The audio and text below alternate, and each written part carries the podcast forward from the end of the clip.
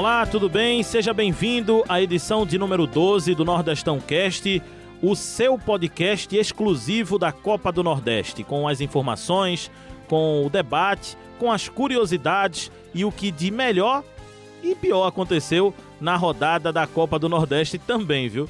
O que não deu certo, o que deu certo no seu time, a gente discute aqui. Sempre com um convidado e sempre com as participações dos companheiros Antônio Gabriel e Pedro Alves. Antes de eh, trazer aqui já a presença também do nosso convidado e começar a conversar com os nossos amigos Antônio Gabriel e Pedro Alves, deixa eu adiantar para você que nesta edição de número 12 do Nordestão Cast, a gente vai trazer muita conta, muita matemática. Você que não sabe o que o seu clube tem que fazer para passar de fase na Copa do Nordeste, você vai ficar sabendo hoje. Vai ficar sabendo aqui no Nordestão Cast.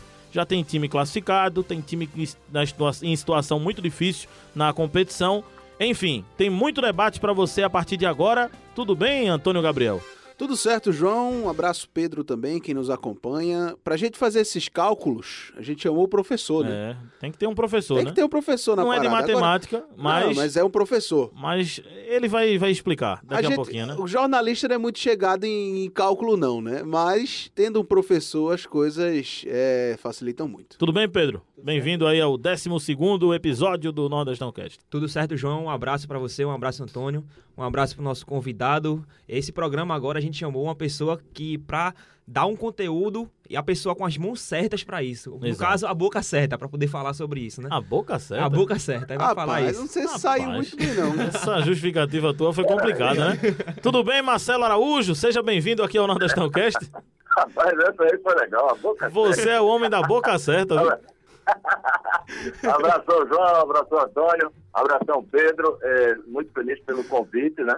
É, tenho acompanhado o, o podcast do Nordestão e a gente sabe do cuidado que vocês têm para fazer, da qualidade da informação que é levada e a gente fica feliz. A gente está por aqui para somente contribuir, né? Ontem, quando eu terminava esse texto, aliás, citado já pelo João, eu, já, eu já pedi ao pessoal da redação, olha, me ajudem aí se eu não errei algo, porque nessa hora a gente tem que manter a humildade lá em cima, porque são muitos números, muitos confrontos e outros critérios que a gente vai explicando para o ouvinte do podcast, né, João?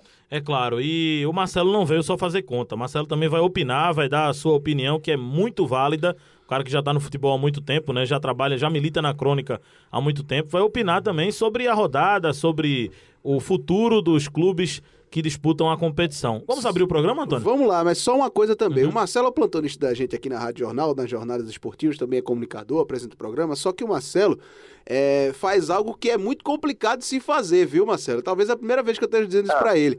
Ao vivo, Ah. ele tá com a tabela aberta, os confrontos de um lado, os números do outro, e o cálculo ele vai fazendo no ar. Falando, conversando com o ouvinte, ele no ar vai fazendo o cálculo, puxando o número daqui a colar. Isso é muito complicado. E de vez em quando que- aparece um repórter. Ô Marcelo, quantos pontos É. fulano de? No meio da jornada, falou, Marcelo, tá indo a quantos pontos, Marcelo? Aí, Marcelo, eita, peraí. Vai lá e, e verifica. Não, deixa eu falar uma coisa para Antônio, para João, Pedro. Acontece, né? Um abraço meu amigo Carlos Santos também, Isaac, abraço a todos. É, nessa hora, eu me lembro de. Nosso, de deixa eu só explicar, Xavier, Marcelo, para o ouvinte do podcast. O Carlos Santos está Ah. mandando outro abraço para você. Carlos Santos é o homem que edita o nosso podcast desde o início, né? Carlos Santos é o cara que Ah. coloca as vinhetas, a trilha. Então, para o ouvinte aí do podcast também ficar sabendo, Carlos Santos é o nosso técnico aqui, literalmente, viu? Ele É orienta. o cirurgião. É verdade. É a fera. E aí o seguinte, é, é, quando as pessoas é, elogiavam o Chico Xavier, falavam determinada coisa, ele dizia assim, olha, eu sou apenas um animal mais velho, só isso. Nesse caso do, do plantão esportivo, é, pois é, pois é. Pra gente não ser cheio de orgulho, pensar que é o cara, não, porque de vez em quando eu caio do cavalo também. Sabe? É, o, o costume de você lidar com os campeonatos, eu acho que os amigos já perceberam, não sei se Antônio, Pedro já perceberam, quando a competição é divulgada e sai o regulamento, eu acho que eu sou um dos primeiros, não sei se o comentarista, o repórter também, que vai lá e vai olhar o regulamento para ver. Para quê? Para ver justamente os critérios de desempate.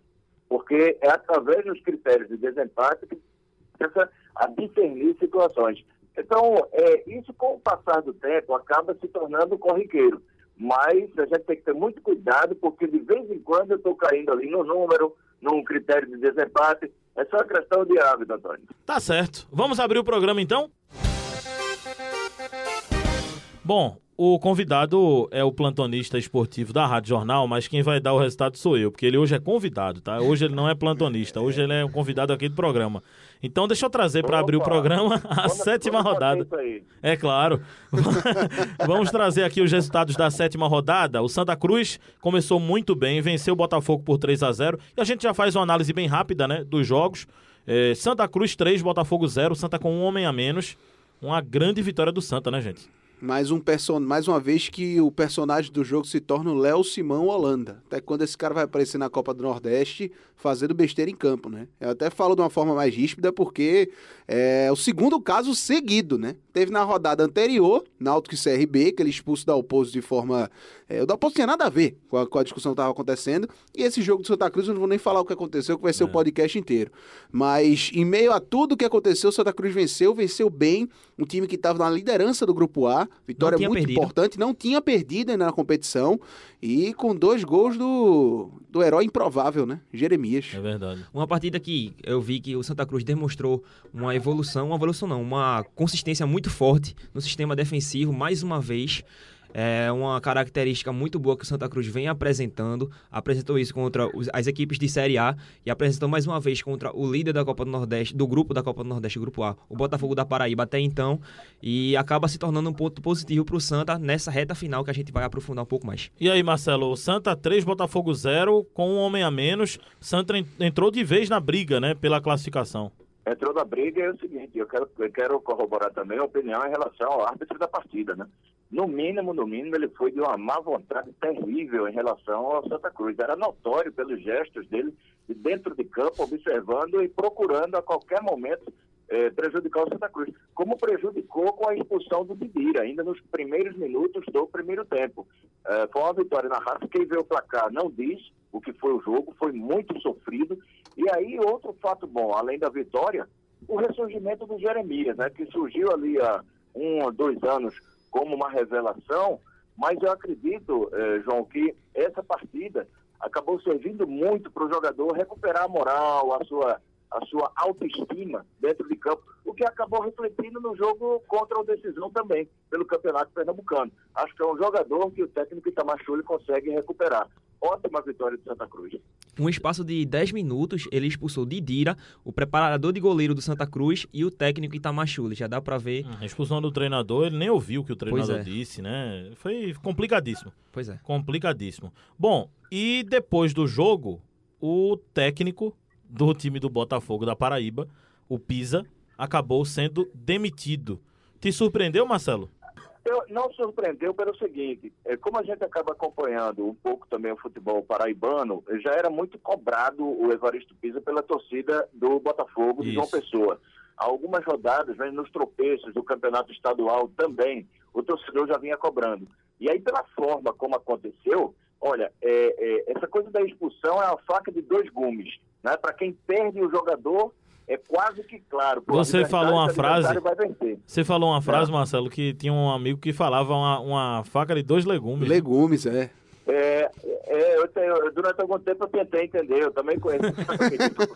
Já era, já era bem fit nesse cara, né? Lá É. atrás. né? é, é, eu, eu, eu tentei entender isso aí, mas acabei pulando para a página 6, tá? Para eu seguir adiante.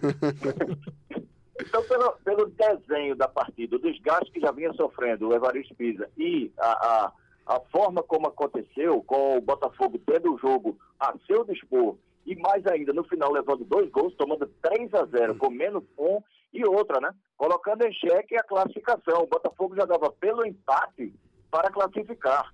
Hoje pode ficar de fora da próxima fase, né? E o Antônio tá aqui também vendo, o Pedro também.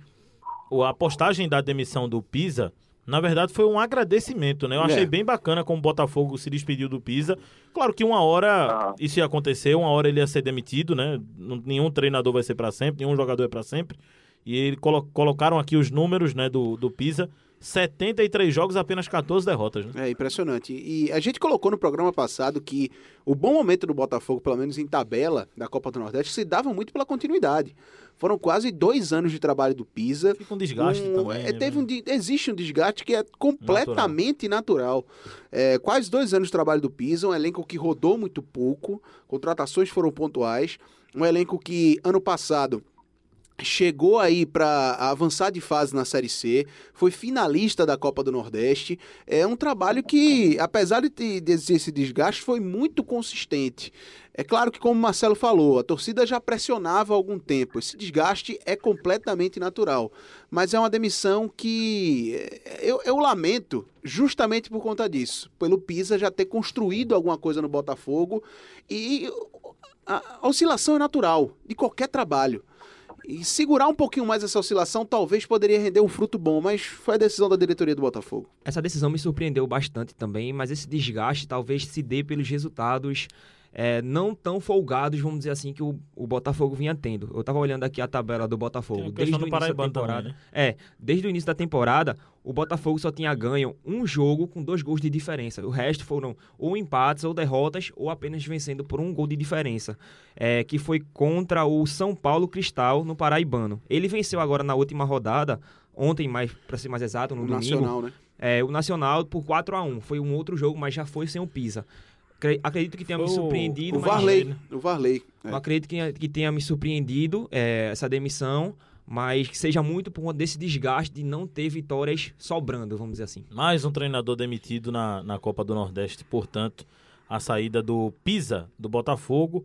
E o Botafogo segue o seu planejamento para a Série C do Campeonato Brasileiro. É um dos adversários aí do Santa Cruz nessa competição.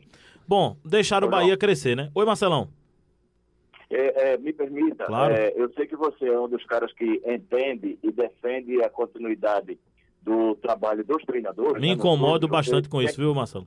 É, eu, eu, eu, eu entendo perfeitamente também porque é que incomoda. E aí não é, é, é uma coisa da cultura brasileira, que é mais arraigada, talvez, do que em outros países.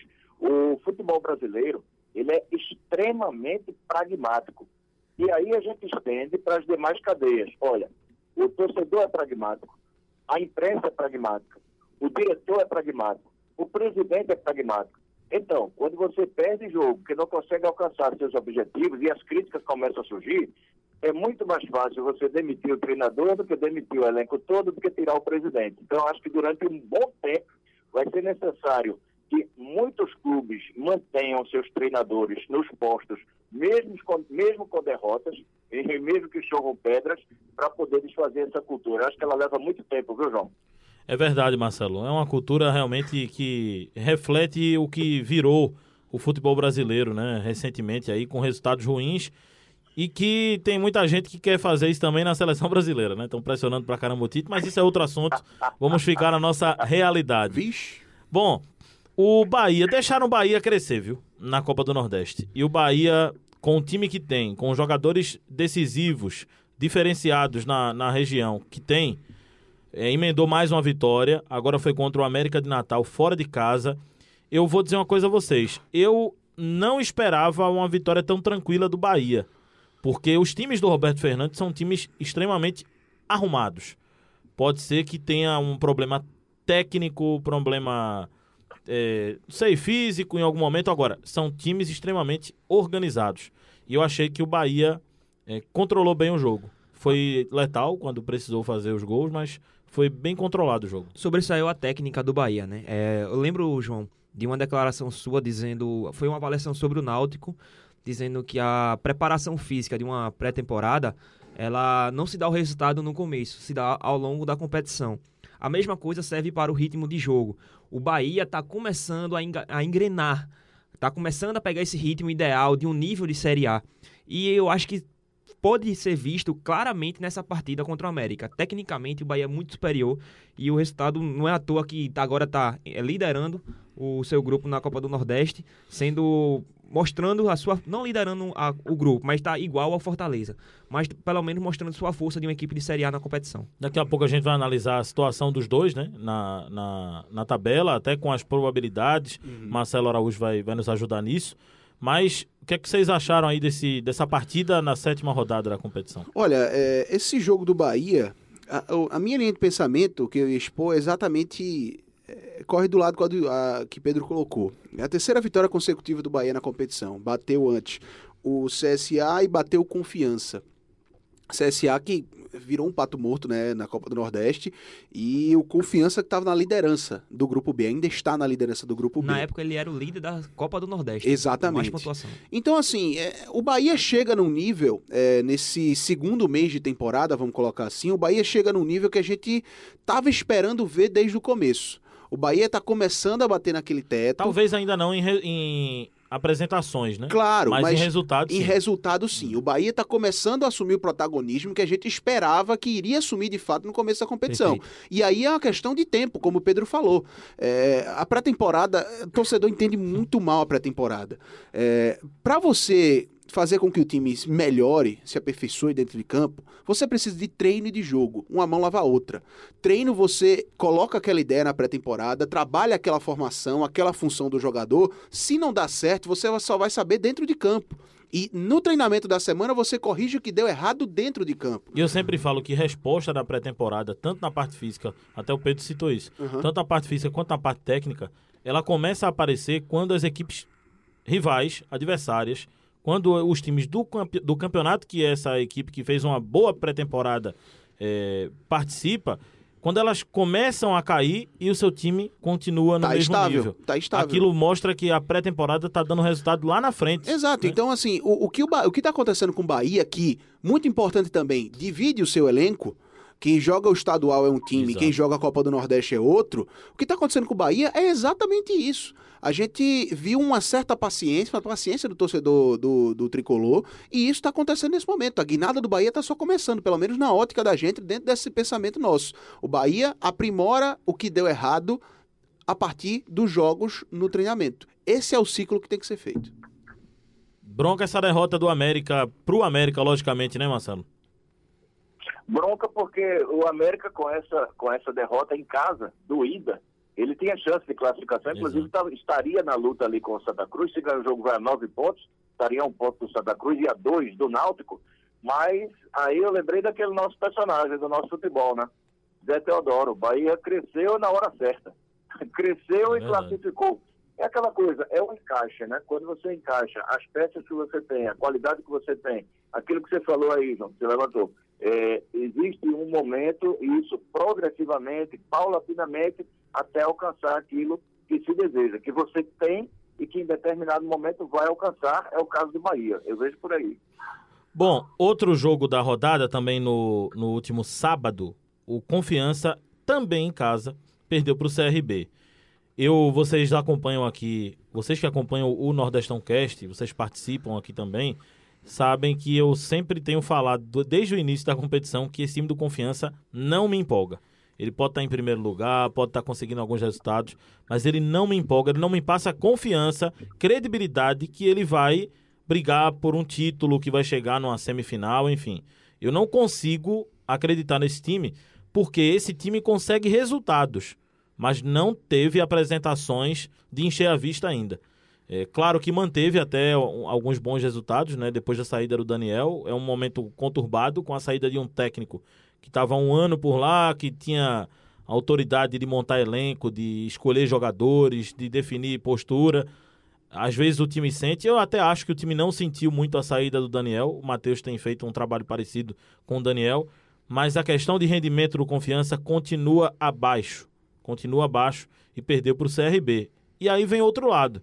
O CRB, num ótimo momento, né? Depois de uma vitória gigantesca contra o Cruzeiro no Mineirão, Aí agora consegue uma vitória também imponente, né? Uma vitória uhum. importante. Bem importante. Ainda tem chances na Copa do Nordeste. Tá vivo o CRB também. Vamos começar pelo Marcelo agora, né? Vamos lá.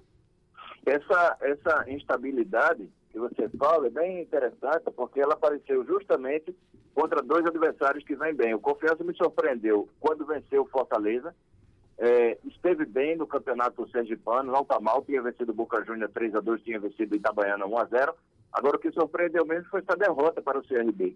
Até porque o Confiança teve chances de vencer a partida. Como o, campeonato é curto, a primeira fase é curta, não é longa, até a quinta rodada você tinha Confiança como a melhor equipe da competição, depois de duas derrotas acabou igualando tudo.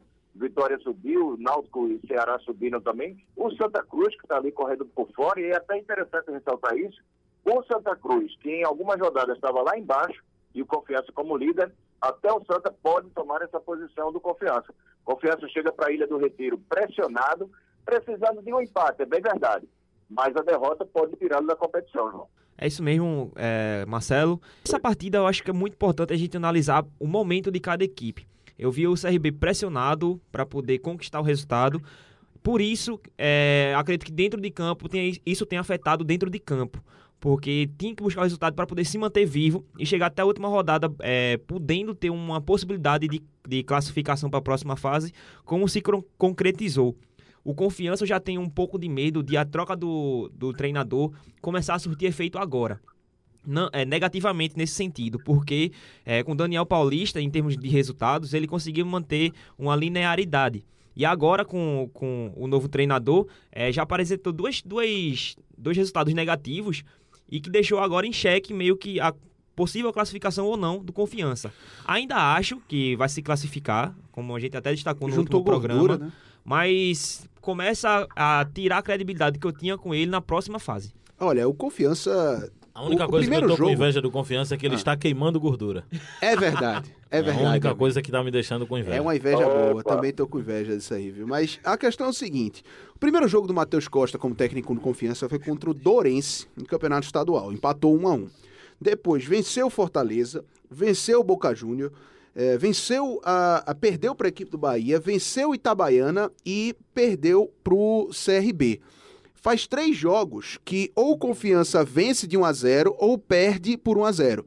Na Copa do Nordeste, o Matheus Costa fez o primeiro jogo contra o Fortaleza, venceu 2 a 0 e depois perdeu dois em sequência para o Bahia e para a equipe do CRB agora. Então, o que o Pedro falou, também acho que isso pode acontecer. É verdade que João diz desde o começo da Copa do Nordeste que não confia nesse elenco do Confiança.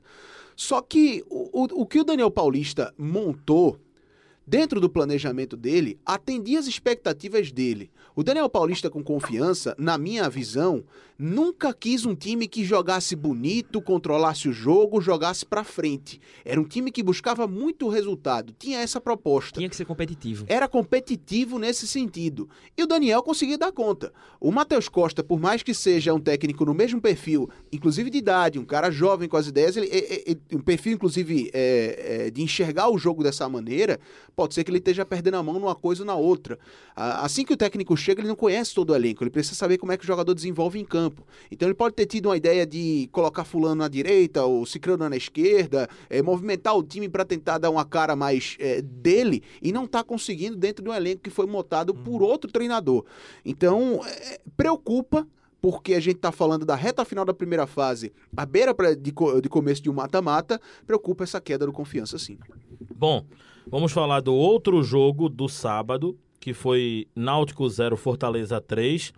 Um jogo que, na minha visão, trabalhei nesse jogo pela Rádio Jornal e não foi o que apresentou a partida. O resultado foi totalmente exagerado.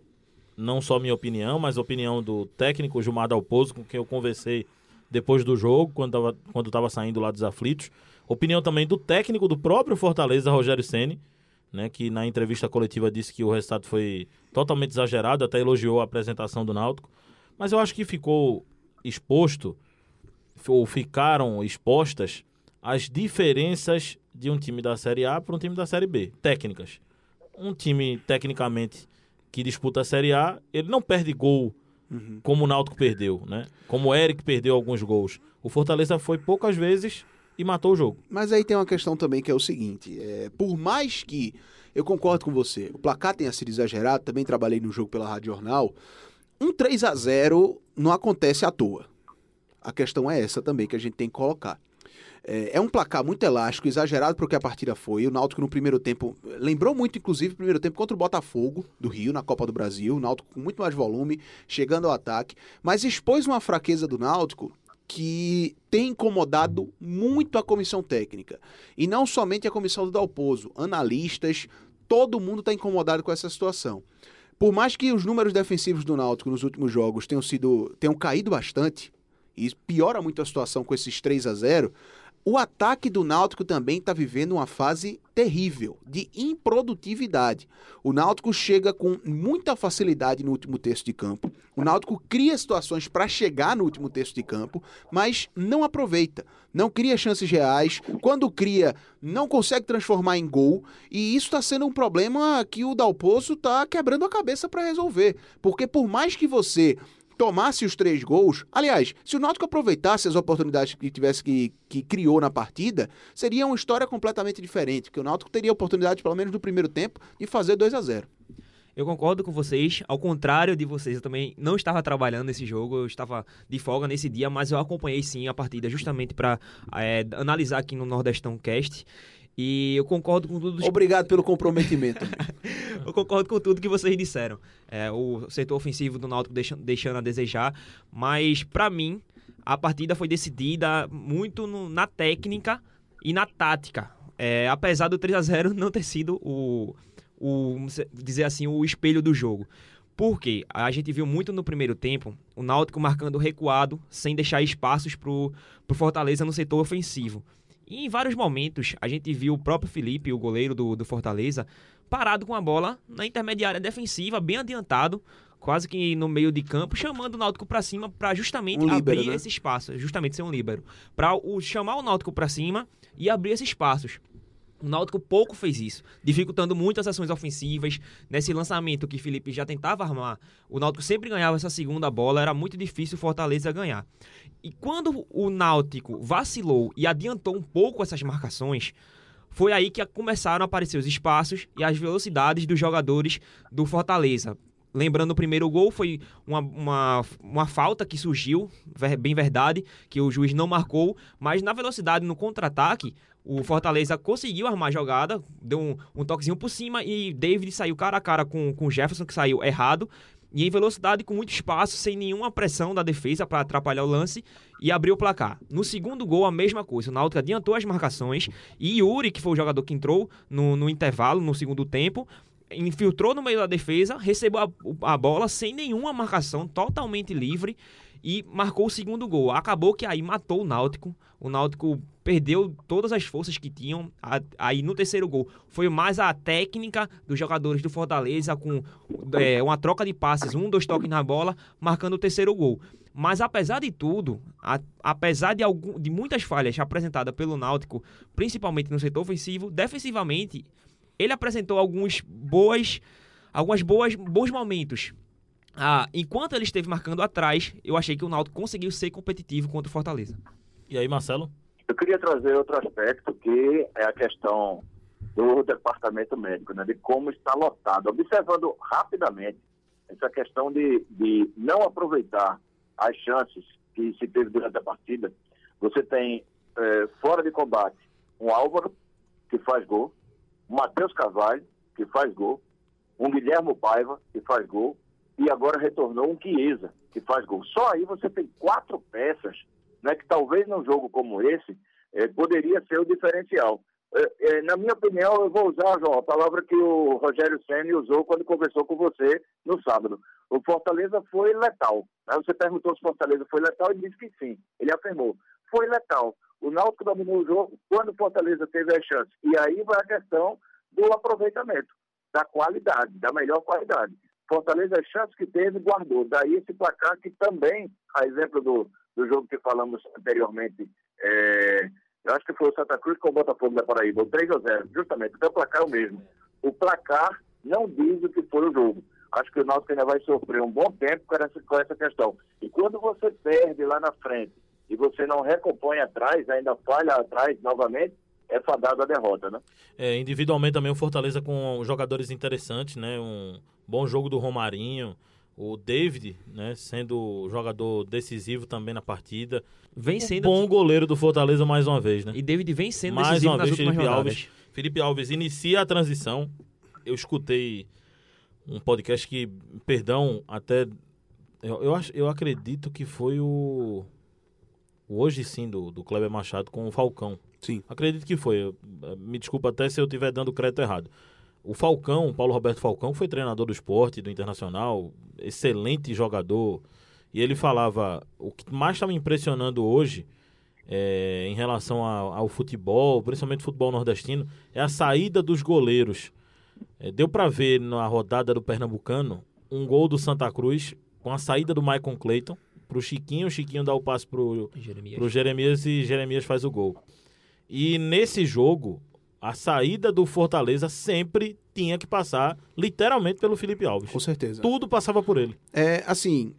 Eu, é- eu é- conversando com o Miguel, que é repórter lá de Fortaleza, Sim. Miguel Brilhante, Sim. né, que é lá da Rádio O Povo, e ele dizia, João, você tá vendo pouco ainda aí. O goleiro ainda tá, ele tá como se estivesse dentro do gol, ele lá na frente. Tem vezes que ele aparece no meio campo, Não, mas é, é, o, é, tem muito cuidado no que eu vou dizer agora, mas que o torcedor entenda. O que o Felipe Alves e o Rogério estão propondo, propondo com esse jogo do Fortaleza é uma questão de revolução, sim, dentro do nosso aspecto do futebol. Mas já existe, ah, claro. Já existem outros inúmeros E eu acho exemplos fora. arriscado também, porque É tem um Paulão, tem um arriscado. jogador É. tecnicamente abaixo ali pra continuar essa Exatamente. jogada. Né? Mas assim, é revolucionário dentro do escopo do nosso futebol. Eu conversei com o Dorival Júnior na reta final do ano passado e ele ainda tava. Não tinha nem fechado com o Atlético Paranaense ainda. E eu perguntei. da- eu fiz uma dessas perguntas pro Dorival. Eu disse, Dorival, o goleiro hoje é importante nessa questão de saída de jogo? Ele fez, não é importante, não, é fundamental. E citou o Felipe Alves como exemplo e disse que quando chegou no Santos, naquele período que ele passou duas ou três temporadas como técnico, o Vladimir o goleiro, e quando ele chegou, analisou os dados, ele via que o Vladimir participava muito pouco do jogo. O Vladimir quase não recebia a bola com os pés. E ele começou a fazer trabalhos específicos com o Vladimir e aumentou em 70% a participação do goleiro do Santos no jogo naquela oportunidade. E citou inúmeros gols na entrevista em que a jogada começou nos pés do goleiro dele. Então, é, é, o que o Rogério está aplicando é algo que já existe, já paira a cabeça de muitos treinadores do Brasil, mas nenhum deles aplicou dessa maneira. É muito bom, muito bom ver isso. Se o goleiro tem essa qualidade de saída de jogo, acaba resultando em mais um jogador técnico, vamos dizer assim, à frente, na- no setor ofensivo, no setor que vai decidir a partida. É, teoricamente, se você vê alguns, algumas equipes, eles, eles recuam um meia, um volante de maior qualidade de um passe para jogar entre os zagueiros e iniciar essa armação. Se você tem um goleiro que tem essa qualidade para iniciar essas jogadas, você vai ter mais um jogador com essa qualidade de, de passe à frente no setor ofensivo e acaba sendo mais decisivo para a equipe que tem esse jogador. Bom, e, coisa, e pra me deixar claro, viu, Marcelo? O goleiro não é só. não. é- o, o Felipe não é só saída com o pé, viu? Ele é muito bom goleiro, salvou o Fortaleza.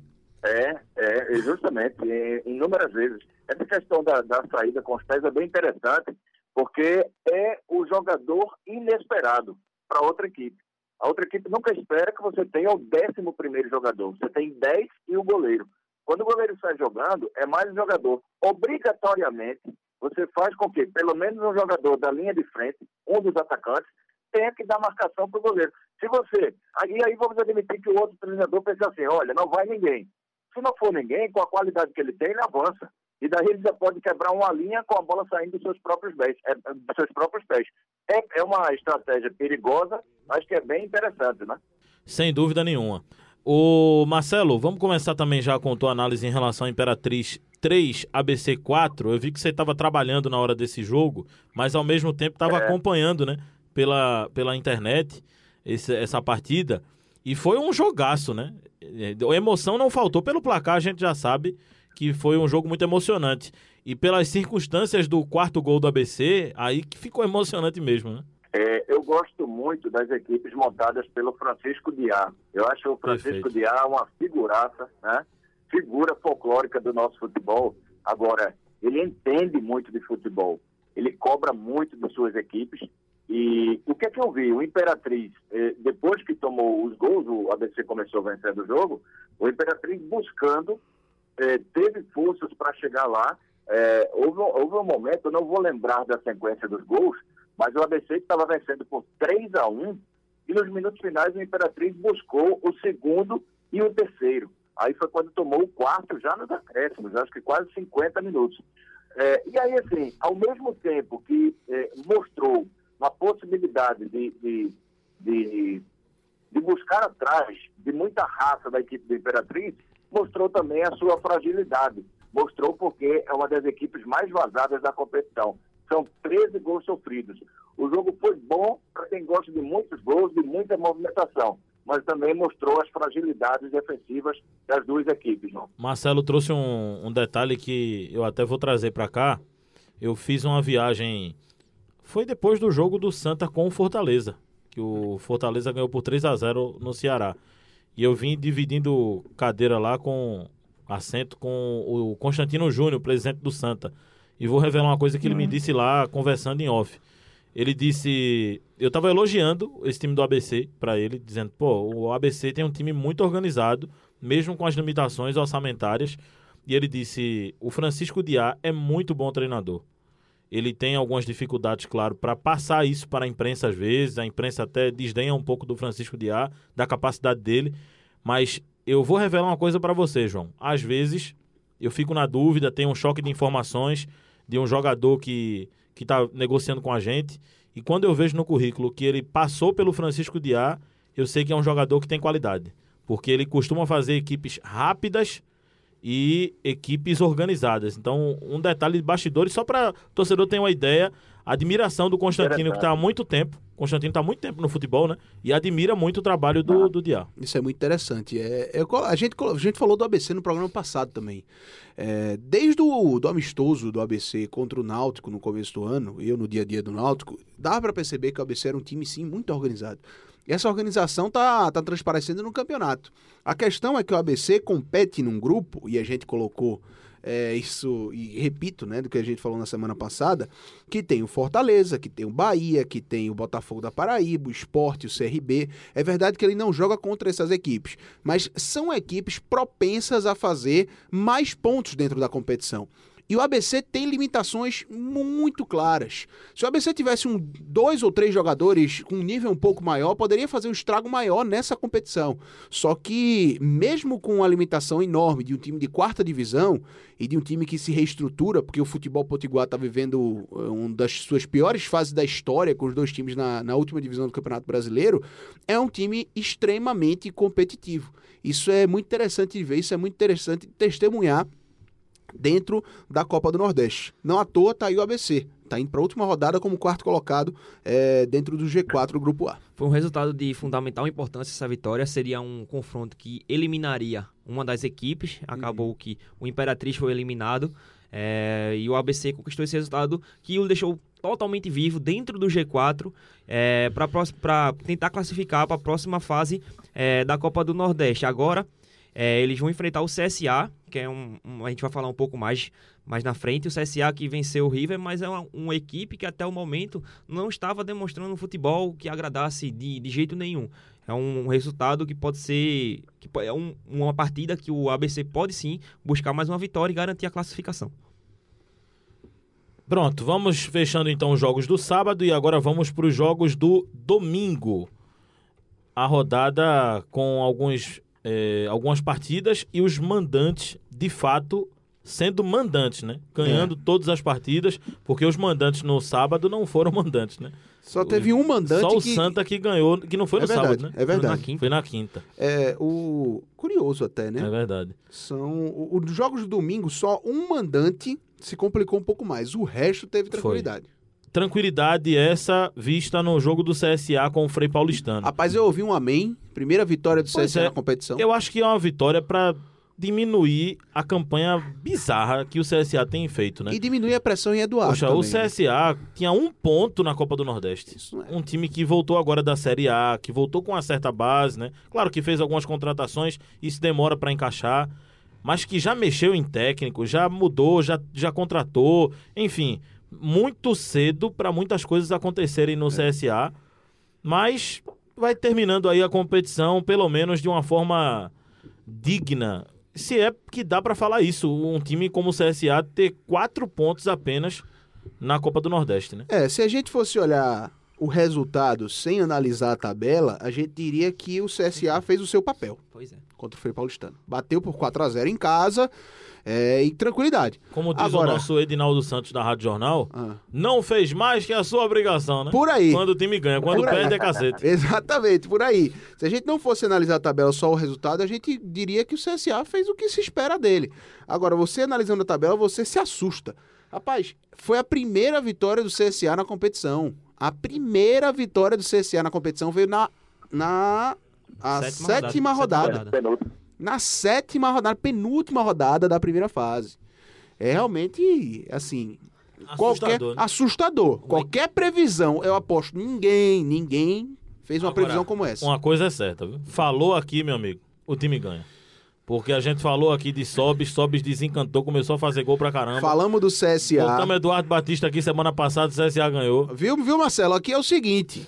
É, Falou, acontece o inverso. Roberto entendeu? Fernandes estava desempregado, Rapaz. falou aqui, arrumou um emprego. Arrumou emprego, foi. Tá desse jeito. Ó, e, e eu já estava preparando aqui meus prognósticos para beneficiar Esporte Náutico e Santa Cruz. Vou repensar, viu? É, repense, repense, amigo, repense. A- gente, se a gente olhar, como o Antônio falou, o Antônio falou basicamente tudo que eu tinha pra dizer. É, no, se a gente olhasse o início da competição, a gente fazia uma aposta muito grande no CSA. E, se a gente fosse botar resultados, vamos dizer assim, jogo por jogo, a gente ia chegar nesse jogo contra o Frei Paulistano.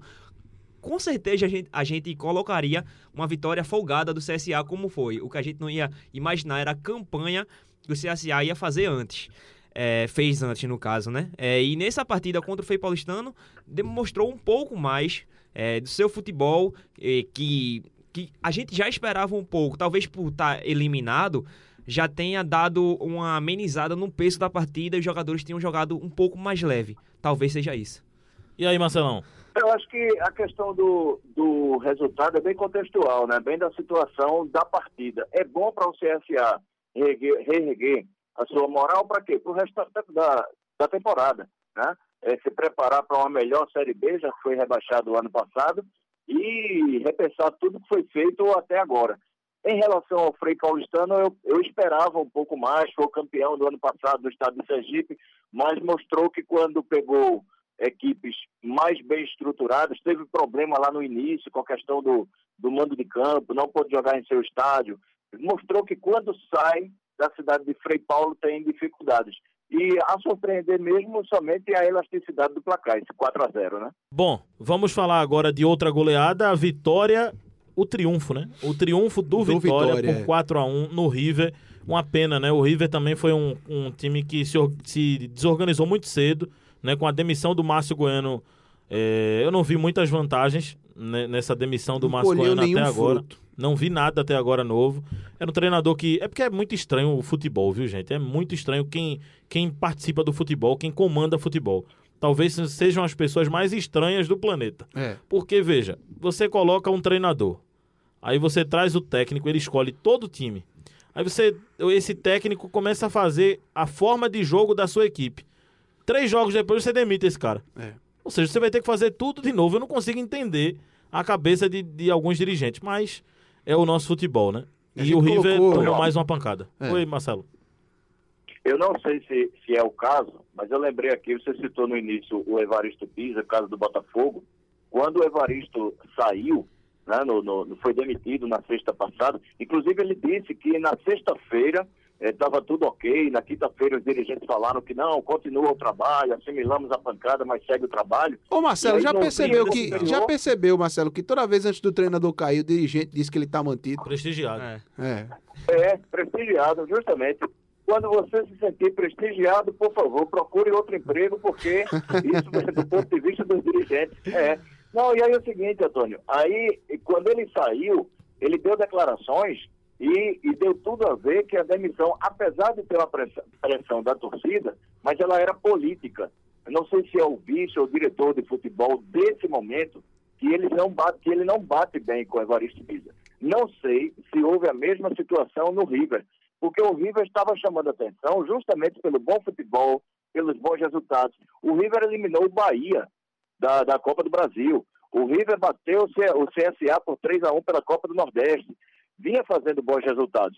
E aí, essa surpresa da demissão do Márcio Goiano. E de lá para cá não ganhou mais nada, viu? É, e é um, um, problema extracampo que atinge literalmente o trabalho do treinador no campo, né? O relacionamento né? do técnico com, com o Evaristo, do, deixa, com o diretor. Deixa eu tirar uma dúvida. Eu tô, estou prestigiado por vocês. É, Estou ou não? Ficou o silêncio no ar, amigo? É, não sentia confiança, não. é porque a gente. Vai que eu sou demitido depois, eu... Ficou o silêncio no não, ar. É porque... Só lhe digo isso. É porque foi uma pergunta aleatória, né, bicho? Foi, do nada. Um negócio aleatório danado. É porque ele viu o Marcelo falando aí de relacionamento, é. tudo, aí ele ficou com medo, né? Que negócio aleatório. Mas é porque assim, a gente falou aqui que os treinadores, quando estão prestigiados. Você estava bem. Agora você começou a ficar prestigiado depois que você disse que o Marcelo tem uma boca, o quê? Uma boca adequada. A boca certa, é boca, boca, boca certa. certa. Eita, eu já vi boca roxa, boca rosa, agora boca certa, meu amigo. Vamos pro último jogo? Para situações como essa, uhum. olha, para situações como essa, não se sinta é, é, prestigiado, não. Você utiliza em cima, você liga o botão do se ligue. É verdade. Basta aí. Vamos fechar então os jogos com Ceará 2, Esporte 1. Dois pênaltis perdidos. Minha Nossa Senhora. E o, o silêncio. É, o, silêncio, grande. Agora. Dois Rapaz. pênaltis perdidos nesse jogo. Uma vitória do Ceará que dá uma certa tranquilidade agora para o time cearense, né? Dá uma certa, não, dá uma tranquilidade boa, porque se ele não vence o jogo, ia se complicar, já sairia do G4, porque o Santa Cruz já estaria lá. Ele né? não ia depender só do Não dele, ia né? depender só dele. dele.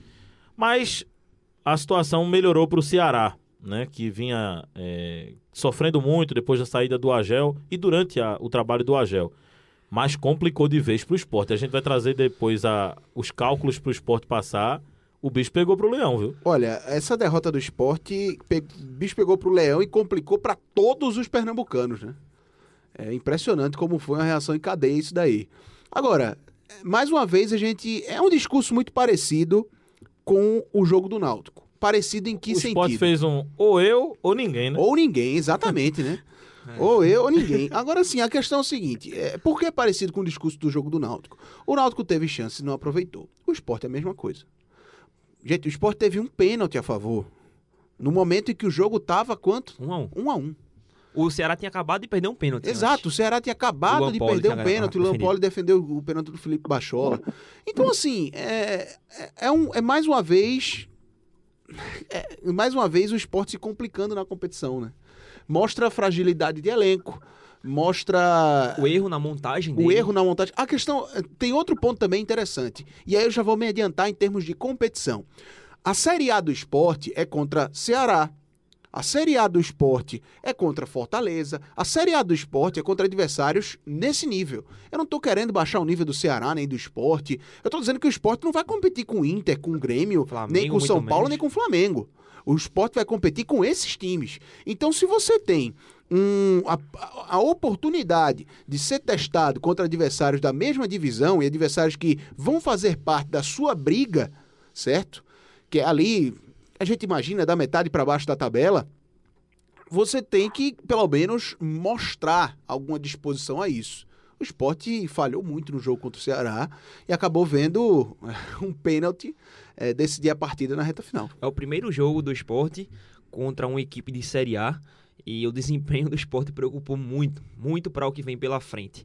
Talvez, não sei, não posso confirmar, até porque a gente não pode ver o futuro, mas Caso haja, é necessário, a verdade é essa, é necessário que o esporte faça uma reformulação nesse elenco. Jogadores que vêm deixando a desejar. É, Hernani Brocador, eu confesso que eu nunca tive uma confiança muito grande no futebol dele. É, na Série A de 2018, em que ele estava é, no próprio esporte, não demonstrou um bom nível. Quando foi na Série B em 2019, foi um, um dos artilheiros é, da equipe, se não artilheiro do ano, não, se não estou enganado, mas mesmo assim era em nível abaixo um, em um ano que o esporte não enfrentou nenhuma equipe de Série A.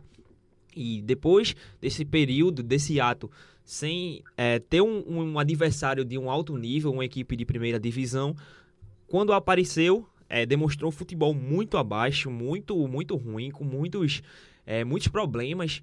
E o que fica para essa última rodada, ou até para um, uma possível mata-mata, caso consiga passar de fase, é, eu não tenho credibilidade nenhuma com o elenco do esporte. Esporte Ceará, Marcelo Araújo. É, João, uma partida que poderia ter qualquer um vencedor. Como os meninos já falaram, as oportunidades perdidas, tanto de um lado quanto do outro. O Sport teve chance de vencer o jogo, né? Quando estavam a um e teve o pênalti à sua disposição. Teve chance de abrir o placar antes, né? Antes mesmo, no 0 a 0 ainda no primeiro tempo. É, é um time que oscila muito, um time que peças dentro do time oscilam. Peças que você espera que elas apresentem mais. Por exemplo, aí eu posso citar nominalmente o, o Richelli, meio campo, Richelli com a dificuldade tremenda até em acertar passe, o que é fundamental no futebol. O Lucas Mugni, que eh, veio com um certo patamar de expectativa, mas sinceramente não corresponde. É, e aí eu teria, eu tenho uma, uma opinião que ela pode até ter uma visão dúbia, que é a seguinte: para mim o Leandro Carvalho arrebentou com o jogo. E aí vem a pergunta do outro lado: será que muito pela fragilidade do Sanders ou pela capacidade do Leandro Carvalho? Aquele lado direito de ataque do Ceará, ele ontem acabou sendo a chave do jogo. É, a gente já vem tocando nessa tecla há um bom tempo, de que o esporte tem uma Série A pela frente e que o esporte precisa de reforços pontuais em setores para se fortalecer. Caso contrário, pode ver até dificuldades, como o Pedro bem falou, o adversário que você enfrenta de Série A e tem a oportunidade de mostrar algo mais, de dar confiança para a sua torcida, o esporte acabou não passando isso ontem, né? Oscilou, maus e bons momentos. Mais uma vez, né, Marcelo? Mais uma vez oscilando. Mais uma vez, é verdade. Bom, vamos fechada então a sétima rodada. A gente vai trazer daqui a pouco os cálculos. Você que está acompanhando o Nordestão Cast e esperando, poxa, o que é que meu time tem que fazer para passar daqui a pouquinho. Agora vamos para outro quadro.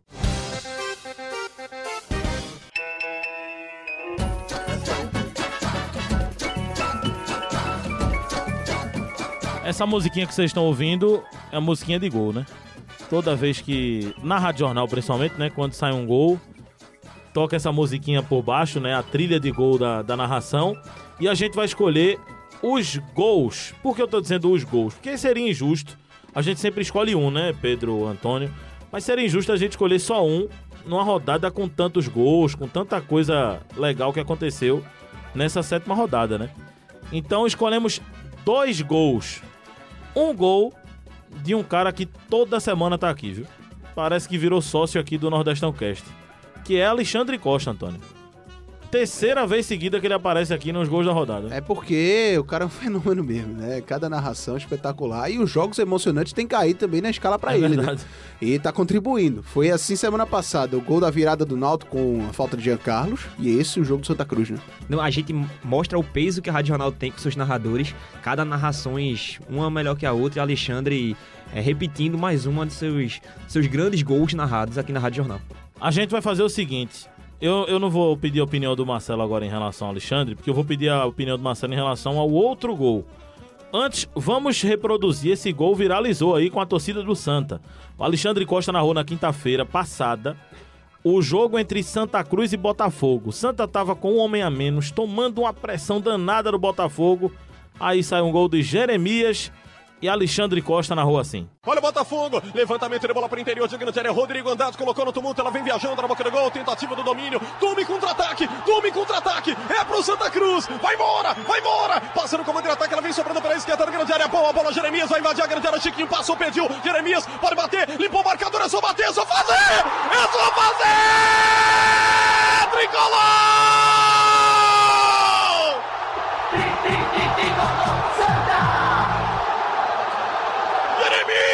Jeremias! Jeremias é só fazer, garoto!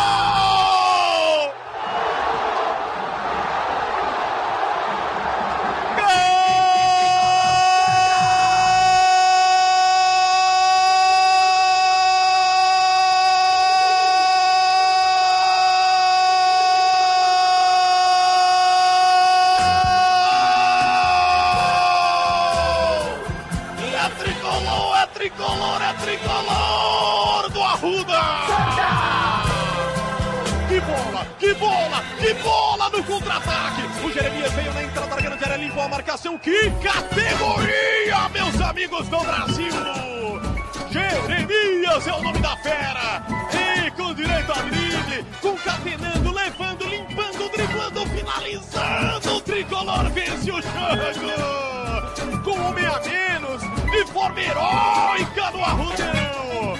A palavra correta é superação do time tricolor. A história do gol da vitória. João Vitor Amorim na jogada. Pode festejar, torcedor do terror do Nordeste. Não há juiz mal intencionado no mundo que seja maior que essa camisa. Num contra-ataque rápido do André, Jeremias saiu de cara pro gol e mandou pro fundo da rede. O gol para o senhor Léo Simão Holanda. Sumido estado de Pernambuco. Tentou atrapalhar, seu juiz. Mas está tomando dois. Você e o Botafogo. Dois para o Santa, zero para o Botafogo. Bom, aí o gol do Alexandre, uma explosão de fato, né? Um, um, um gol histórico aí que o Alexandre narrou, grande vitória do Santa. E o outro gol é o gol da vitória do ABC. Jogaço 4 a 3 No último lance, praticamente, 47 minutos, o ABC faz um gol, faz o gol da vitória. E o gol foi marcado pelo Bruno Souza, lateral direito, deu uma pancada lá no final do. depois de um, de um bate-rebate no escanteio. E a gente vai colocar aqui a narração do nosso companheiro da Live FC, Michel Santana. Marcelo Araújo, você acompanha o Michel há muito tempo também, né? Há muito tempo. O Michel é um, é um grande amigo, mas independente da amizade, João, é um grande lutador, adora rádio, ama o rádio. Eu não sei se ele é natural de Vitória de Santo Eu também, eu tenho essa mas dúvida. eu acompanhei.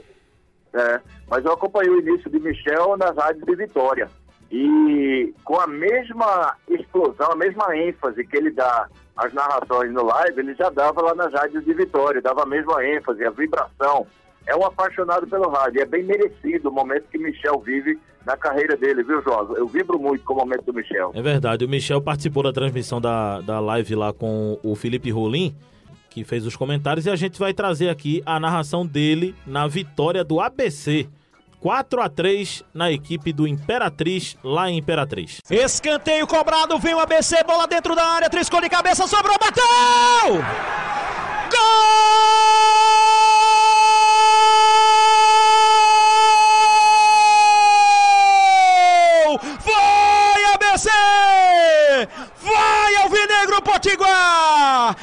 Batida na perna direita, bola pro fundo do gol. Você confere mais uma vez por outro ângulo pra festa da torcida do ABC. É dele, Bruno Souza, camisa de número 2. Imperatriz 3, ABC 4.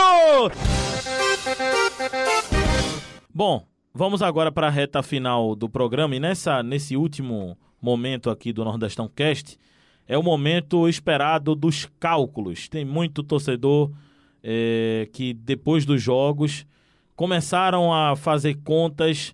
Muita gente que odeia matemática começou a fazer cálculo.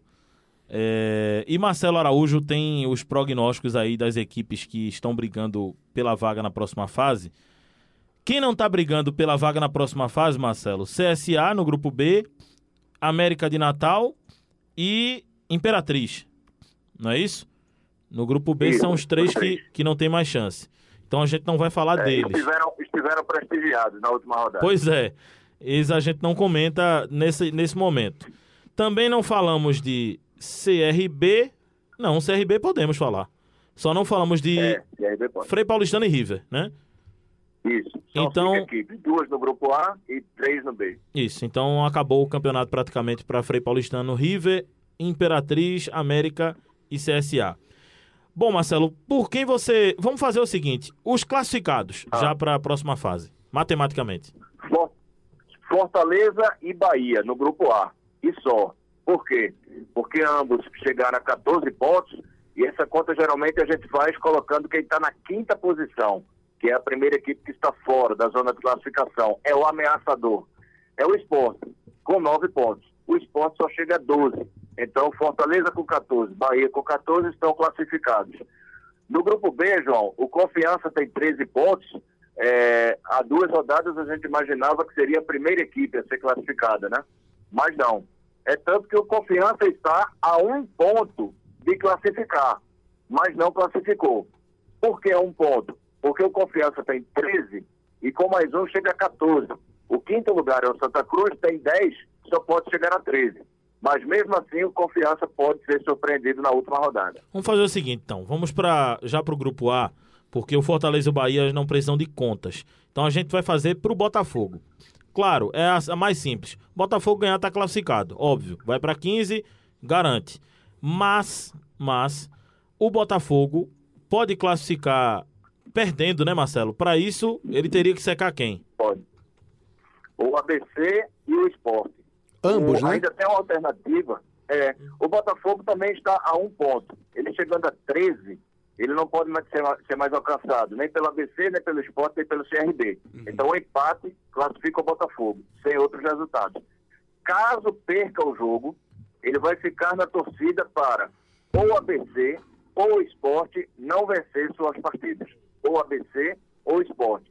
E aí é o seguinte, vamos imaginar, ABC vencendo vai a 12 pontos, três vitórias, o saldo que hoje é zerado, igual ao Botafogo, vai passar ao Botafogo. né? O Botafogo vai perder, obviamente, pensando assim, ficaria com saldo negativo de 1, com a derrota simples.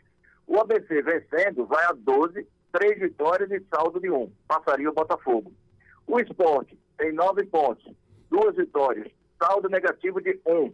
Naturalmente, o esporte vencendo vai a saldo zero, passaria o Botafogo, que estaria com saldo negativo de 1. Então, se o Botafogo perder e os dois vencerem, o Botafogo fica de fora. Não? Ô Marcelo, e você já falou Oi. um pouco da situação do É. ABC e do esporte, por consequência, analisando o Botafogo. Agora, pro ABC, qual é o mínimo que o ABC tem que fazer para se classificar? Ou que tem que Primeiro acontecer, né? o. Primeiro, Antônio, o ABC vencer o seu jogo contra o CSA e torcer para que o, esporte não vença por um placar de dois gols, por um saldo de dois a mais do que o esporte, a mais do que o ABC. Por exemplo, vamos imaginar que o ABC vença por 1 a 0. Ele vai para o saldo de 1. Mas se o esporte vencer o confiança por um 4 a 0, o esporte passaria o ABC em saldo de gols. Então o ABC vai ter que vencer sua partida para chegar a 12, torcer para o esporte não chegar a 12, torcer para o esporte empatar ou perder. Ou então, se o esporte vencer, que os dois sejam no mesmo placar. Por exemplo, 1 a 0 2 a 1 3 a 2 A outra possibilidade do ABC também classificar é vencer e ficar na torcida contra o Botafogo, para o Botafogo perder do Vitória. O ABC pode classificar junto com o esporte, caso os dois vençam bem suas partidas, e o Botafogo ficar de fora. Agora, se o ABC empatar o seu jogo, aí vai torcer para o esporte somente empatar, não vencer a equipe de confiança na ilha.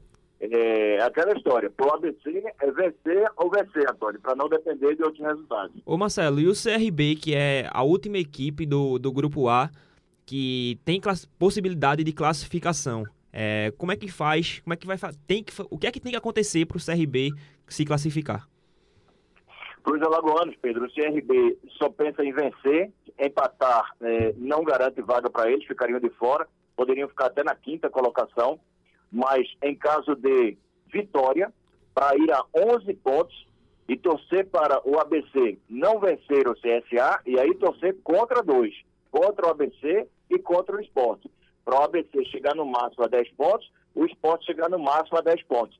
O interessante é que eh, o CRB pode até classificar com empate, mas aí seria uma conta meio louca. Seria o quê? Seria o CRB empatar seu jogo, ficaria com nove pontos, duas vitórias, saldo negativo de um, torcer pelo, para o ABC ser derrotado, adivinha por quem? Pelo seu rival, que é o CSA, por um saldo de dois, pelo menos, e torcer para o esporte ser derrotado na ilha para o Confiança. Ficariam os três com nove pontos, só que o CRB teria um saldo melhor que os outros dois. Mas aí é uma conta muito arriscada para os alagoanos. Né? O CRB tem que vencer e ficar de olho no ABC e no esporte. É bem improvável, mas é possível também, né? Existe essa possibilidade. O, o Marcelo trouxe aí um cálculo aí que eu confesso que não estava vendo, não, viu? O CRB É, eu também não por tava empate. vendo. Eu não, não tava vendo. E assim, dois resultados que são. É um cálculo meio maluco, como o Marcelo falou, mas que não Pra são tão distantes. Não são tão distantes da realidade, não. Pelo menos eu não acho. É, em futebol é possível, né? Aham. Vamos fazer um resumo aí desse grupo A. É, o Marcelo já trouxe os dados, né? O que é que vocês acham Não. de, de quem passa aí nesse grupo? Eu Agora, Lembrando que a gente, veja só, a gente prometeu para colocar no programa de hoje, mas resolvemos numa reunião muito rápida É. que vai ser no último programa os prognósticos que a gente fez no primeiro É. programa do Quando Nordestão. estiver definido, Então vai né? fazer prognóstico de novo. A gente vai fazer um agora só atual. Leve, né? Uma Atual, coisa leve. Um assim. leve. Vamos lá, João. Começa por você. Eu acho que o, o esporte vai ficar de fora. Eu acho que fica do jeito que tá aí também. Eu acho que é o- esse que mesmo G4 de hoje, Fortaleza, Bahia, Botafogo e ABC, será o G4. E eu, Eu- chuto nesta ordem: Fortaleza, Bahia, Botafogo e ABC. Eu também acho que o esporte fica de fora, passa Botafogo e ABC junto com Fortaleza e Bahia. Eu acho que o Sport ainda ganha essa última rodada, mas eu acho que o ABC também ganha, o Botafogo também ganha. E tu, Marcelo? Deixa eu arriscar um, um prognóstico aqui que eu tenho e vocês vão, vão me prestigiar. É o seguinte, Fortaleza e Bahia classificados, eu acho que entra ABC e Esporte e o Botafogo fica de fora. Eu tenho a impressão que o Vitória, por precisar também somar pontos, o Vitória está no grupo B com 13 pontos, eu tenho a impressão que o Vitória surpreende o Botafogo dentro de João Pessoa. Eu sei que o resultado seria surpreendente também, mas não seria impossível. É Então, na minha opinião, Fortaleza, ABC e Esporte. Tá certo, os prognósticos da gente e a gente vai fechar agora com o grupo B. O Marcelo já trouxe aí uma. deu uma pincelada no Confiança, né? Sim. Confiança tem Sim. 13 pontos. Confiança é só É. empatar, né, Marcelo? Aí já tá garantido, né? Só empatar tanto confiança quanto Vitória. vitória. Mas se perder. Chegando a 14 pontos, aí se perder pode ser. Veja, vamos admitir. O Santa Vamos pode à tirar. teoria do caos. vamos à teoria do caos. O, confi... é, o, o confiança perde do esporte, que aliás é o meu placar, né? Meu prognóstico é vitória do esporte da ilha. O Vitória, eu já disse aqui a vocês que eu acho que o Vitória ganha do, do, do Botafogo em João Pessoa. Iria pra 16. Então o Vitória já iria. É, vai para 16. É, o Náutico, eu vou arriscar o Náutico com um empate com, com, com a equipe do Bahia. 12. É, o 12. O Ceará, o Ceará jogando contra o CRB. É, é, tem duas coisas. Entre o que eu penso e entre o que o Confiança pode tropeçar. Vocês perguntaram o que é que o Confiança pode tropeçar? Pode. Vamos imaginar. O Vitória ganhando, o Náutico ganhando do Bahia, o Ceará ganhando do CRB, aí ele já estaria em quarto lugar. O Santa Cruz ganhando ainda 13 pontos, 4 vitórias, aí teria uma diferença de 4 gols de saldo para retirar. Seria o quê? Seria o Santa Cruz, por exemplo, fazer um 2 a 0 lá no River e o Sport fazer um 3 a 0 no Confiança. Então o Confiança cairia para a quinta colocação. Vejam que a distância de Que catástrofe, né? O, Santa Cruz o primeiro na última rodada É. ia cair pra quinto. para quinto. Pois É o é. caos. Agora, eu só trouxe os números, né? Pode acontecer. É verdade. Pode acontecer. Só vocês botarem qualquer simulador, Santa Cruz fazendo um 2 a 0 vai para o saldo de 3, e o esporte fazendo um 3 a 0 confiança cai para o saldo de 2. Agora, é uma verdadeira catástrofe, porque teria que os quatro vencer seus jogos: Vitória, Náutico, Ceará e Santa Cruz. Por isso que eu, eu acho difícil confiança perder a vaga, mesmo que perca o jogo para o esporte. E aí, por quê? É, o João não, eu vou, eu vou aguardar. O João vai fazer a pergunta sobre os Não, outros. vamos só emendar já o Vitória? né? Vamos emendar já. Vamos embora. Vamos lá. Vitória, para classificar, somente empatar. Mas também pode ficar de fora. Como é que o Vitória fica de fora? O Náutico vencendo o Bahia, vai para segundo. O Ceará vencendo o CRB, eh, passa também o Vitória. O Vitória já cairia para quarto. E aí, na relação saldo de gols, Santa Cruz e Vitória seria um pouquinho mais difícil. É, é- é maior que a situação do Confiança. A diferença é de cinco gols do Vitória para o Santa Cruz. Isso eu estou falando para o Vitória ficar de fora, né? Uhum. Então é, é quase que impossível. A não ser que o Santa Cruz goleie o River lá dentro. O É. River está eliminado. Totalmente. E o né? Vitória tomar o quê? Dois ou três gols do Botafogo. Sim. É.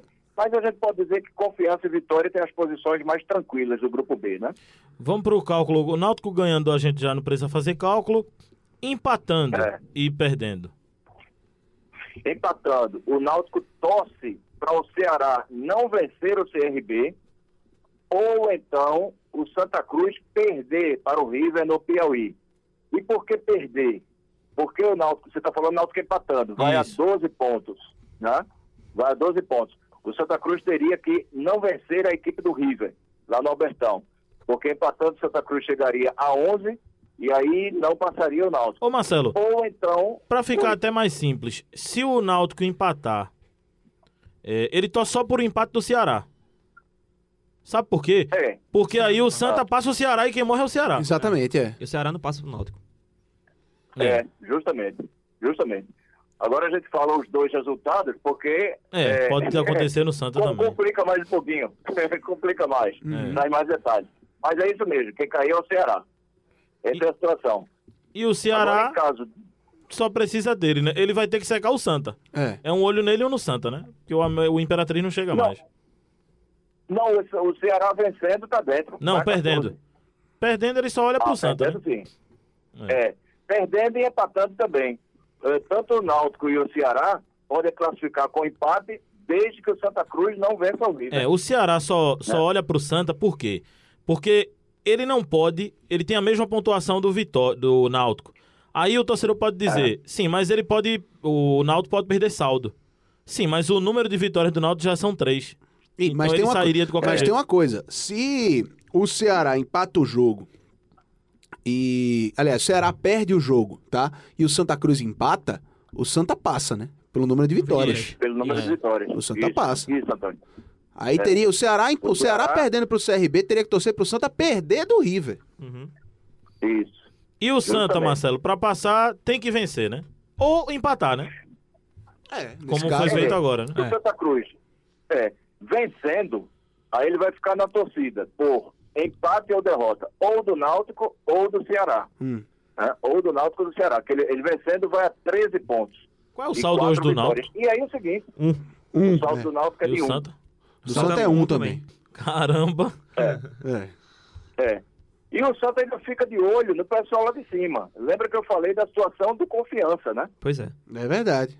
a situação do confiança. Se o Santa Cruz consegue fazer um saldo de gols bom, mesmo que o Vitória vença, que o Náutico vença, que o Ceará vença, Santa Cruz pode tomar essa vaga de confiança. É. Você imagina que festa se o esporte faz um bom placar no confiança, né? classifica o esporte, deixa o confiança com o saldo menor e o Santa pode, com o seu saldo bom, classificar na vaga dos sergipanos. Agora é muito curioso. acontecer, viu? O Náutico se empata, se o Náutico perder o jogo e o Santa empatar, o Santa vai passar o Náutico de qualquer jeito, porque o Náutico perde o saldo, né? É. Que coisa. né? Isso, justamente. É. E aí, Hoje o saldo é igual, né, de um. prognósticos pra esse grupo B? Marcelo. Rapaz, É bronca. viu? complicado, deixa eu ver. É bronca, não. E aí eu tenho que ser coerente com os resultados que eu dei no primeiro, no grupo A.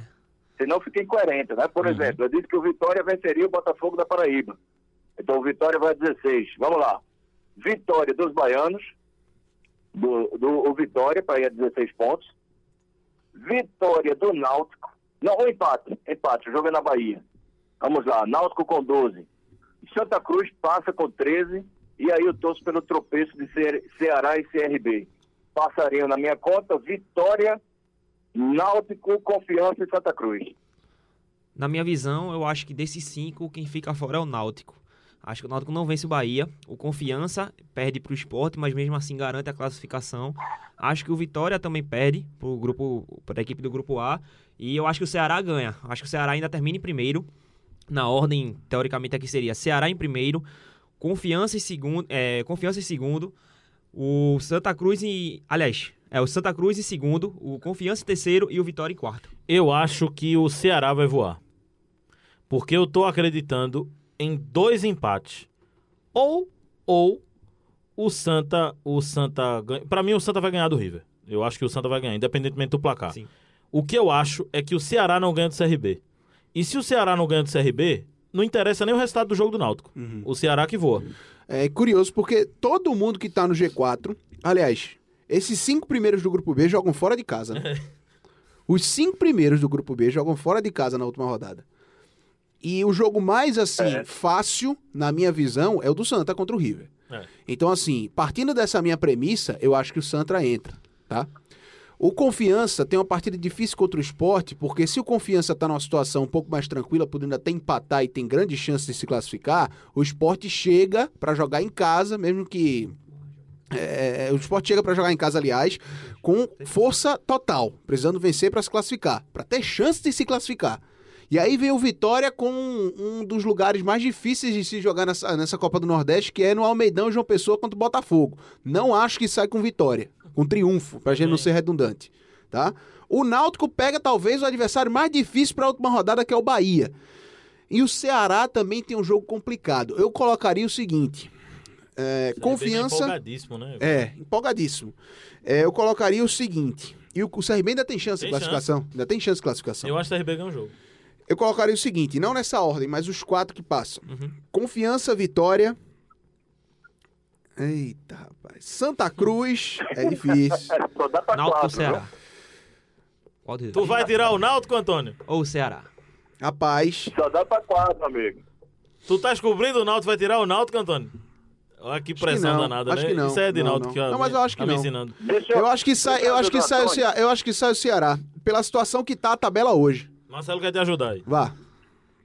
É, não, ao mesmo tempo ajudar e trazer confusão pro programa. O programa tá Peraí, muito meu. tranquilo. É. É, trazer uma confusão. O Bahia contra o Náutico vai jogar com o time do Roger ou com o time do Dado Cavalcante, Time do Roger. já que está classificado? Time do Roger. Roger, Já tá Olha. garantido. eu acho.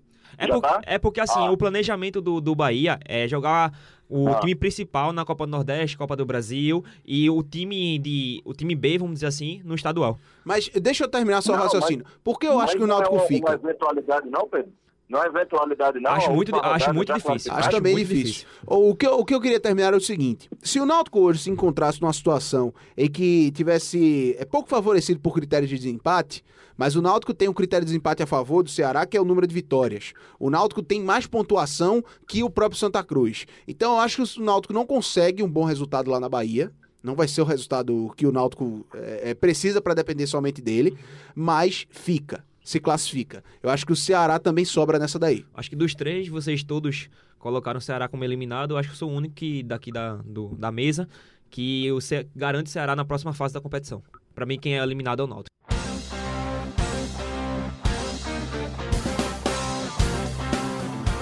E a trilha já avisa, tá acabando o 12 episódio do Nordestão Cast. Quero agradecer a Antônio, a Pedro Alves e a Marcelo Araújo. E só contar uma historinha aqui. Marcelo é um dos cronistas pernambucanos que mais cedo se atentou para ter, para contar a história do futebol do Nordeste. É, ele vai lembrar agora que ele tinha um, um blog, o Nordeste Ball, né, Marcelo? Rapaz, você tem uma memória espetacular. Você que começou com esse também. negócio de valorizar o futebol nordestino, de ter informações exclusivas do Nordeste. É um prazer tê-lo aqui, viu, amigo? Foi um prazer. Deixa eu, deixa eu falar uma coisa pra você, João. É, eu acho que naquela época né, nós trabalhávamos juntos em, em outro prefixo, em outra emissora, acho que era 2008, 2009, por aí, e ainda não se tinha a expectativa da volta da Copa do Nordeste. E ah, eu sempre fui muito simpatizante das equipes de Maceió, de João Pessoa, de Campina Grande, essa, essa afinidade que a gente tem hoje. E, e a gente imaginava que se esses clubes tivessem a oportunidade de ter mais competições, eu não imaginava que seria tão rentável quanto hoje. Eh, Se elas tivessem oportunidade, essas equipes elas sairiam daquele estado de letargia em que elas estavam, é só você lembrar, a letargia que vivia um Botafogo da Paraíba, um CSA, um CRB, e eu tenho a impressão que esse trabalho realizado pela Liga, com essas cotas, fez com que essas equipes conseguissem se planejar melhor, né, fazer um pé de meia melhor, ter folhas melhores e qualificar seus elencos e chegar ao nível que estão hoje. É tanto que se a gente for lembrar, o Fortaleza e Ceará, por exemplo, que estavam lá embaixo, no máximo numa Série B. Então eu fico feliz com essa, com essa lembrança, João, e, e essa simpatia nossa pelo futebol do nosso Nordeste. O Nordeste Ball parou, né, torcida- Você parou o site, Parou né? porque é, é, parou porque tem, tem uns, é, a, a vida da gente, ela vai. É, John Lennon diz que a vida é aquilo que acontece quando a gente planeja. Então, outros afazeres acabaram surgindo e a gente teve que deixar de lado. Porque imagine o trabalho que dá para você fazer. Mas foi um trabalho muito proveitoso, muito legal e fico feliz com a sua lembrança. Nada, Marcelo. Obrigado pela sua participação. Eu gosto também das frases do Marcelo, viu? Marcelo tem umas frases legais. A Eu gente, gosto. a gente colocou o Marcelo no começo do programa, eu coloquei. Teve uma época que a gente tinha umas frases assim, Marilda, né? É mais atual agora, né? Eu estou aqui, Marilda! Mas a questão é só pra deixar abraço, claro. tá? É, só pra gente deixar claro. É, eu coloquei no começo do programa, a gente trouxe o professor pra falar desse assunto. Marcelo é professor de filosofia aqui na capital pernambucana, divide o tempo dele é, com o futebol, com a rádio e, e com o colégio, né, dando aulas de filosofia. Qual colégio E- que você ensina, Marcelo? É, É o, o Souza Leão do Cordeiro. Uhum. pronto. E, e É. por isso que a gente. E ainda estudando, viu, Antônio, João e Pedro? Ainda estudando muito. Por isso que Marcelo é também a pessoa adequada para trazer a teoria do caos, como ele falou, analisar todas as possibilidades, porque a mente de Marcelo funciona melhor do que qualquer um. Na próxima vez que a gente for falar teoria do caos, a gente vai botar a Vai música botar- daquele cidadão chamado Ney Franco Meu Deus do cantando na beira do caos. Meu Deus. A gente vai botar aqui. Uma sugestão a quem tá escutando a gente nesse programa. Eu vou dar uma sugestão no final, é, Paulo, né? Mas Vamos assim, é, deixar claro. Abra a tabela para ouvir o- essa, essa segunda parte do podcast. Você endoida. Senão você endoida. Se você for só pela cabeça, você não vai entender nada. Mas. Agora já endoidou, né? Que já já, endoidou, já passou. Deixar a sugestão pro final é bronca, mas volta lá pro começo dessa segunda parte da análise. Abre a tabela e acompanha tudo de novo, que você vai, esclare- vai ficar por dentro de tudo. Eu queria agradecer aqui a presença de Marcelo Araújo. Foi um dos primeiros profissionais aqui da rádio a me dar uma oportunidade e é muito bom ter você aqui no programa, Marcelo. Um abraço. Ah, aí diria o velho do Pouso, é merecimento. Abraço, Pedrão. Abraço, Antônio. Valeu, valeu. Abraço. Valeu, amigos. É final do Nordestão Cast de número 12. Você sabe, você pode acompanhar o Nordestão Cast em todos os aplicativos de podcast, o seu preferido. Pode ser no Spotify, pode ser no Deezer, né? Pode ser também no site da Rádio Jornal. No site da Rádio Jornal. www.radiojornal.com.br. Você ouve os últimos episódios também do Nordestão Cast. E se você quer acompanhar os outros podcasts aqui da nossa empresa, quer acompanhar também o de futebol, tem o podcast do Ralf de Cavalho, que é muito bem acessado. Uhum. Pode ir lá procurar podcast do Ralf de Cavalho no site. Sugiro uma coisa lugar. para o próximo programa. Hum. Você, ouvinte, vá lá no primeiro programa do Vixe, Nordestão. mano. Anote o que cada um disse, Pedro, depois eu, né? João, e depois nos cobre. Porque Vamos esse último tapa. programa, o programa da última rodada vai ser, o Marcelo tá com a gente ainda? O programa da última rodada vai ser, Marcelo, sabe o quê? O que conferindo o que cada um disse. Vai ser uma beleza, Eu viu? O que imagino. cada um disse antes da competição começar, a gente vai conferir no programa da última rodada. Valeu, galera. Um Maravilha. abraço. Até o episódio de número 13. Tchau. Copa do Nordeste, aqui a emoção joga em casa. Thank you.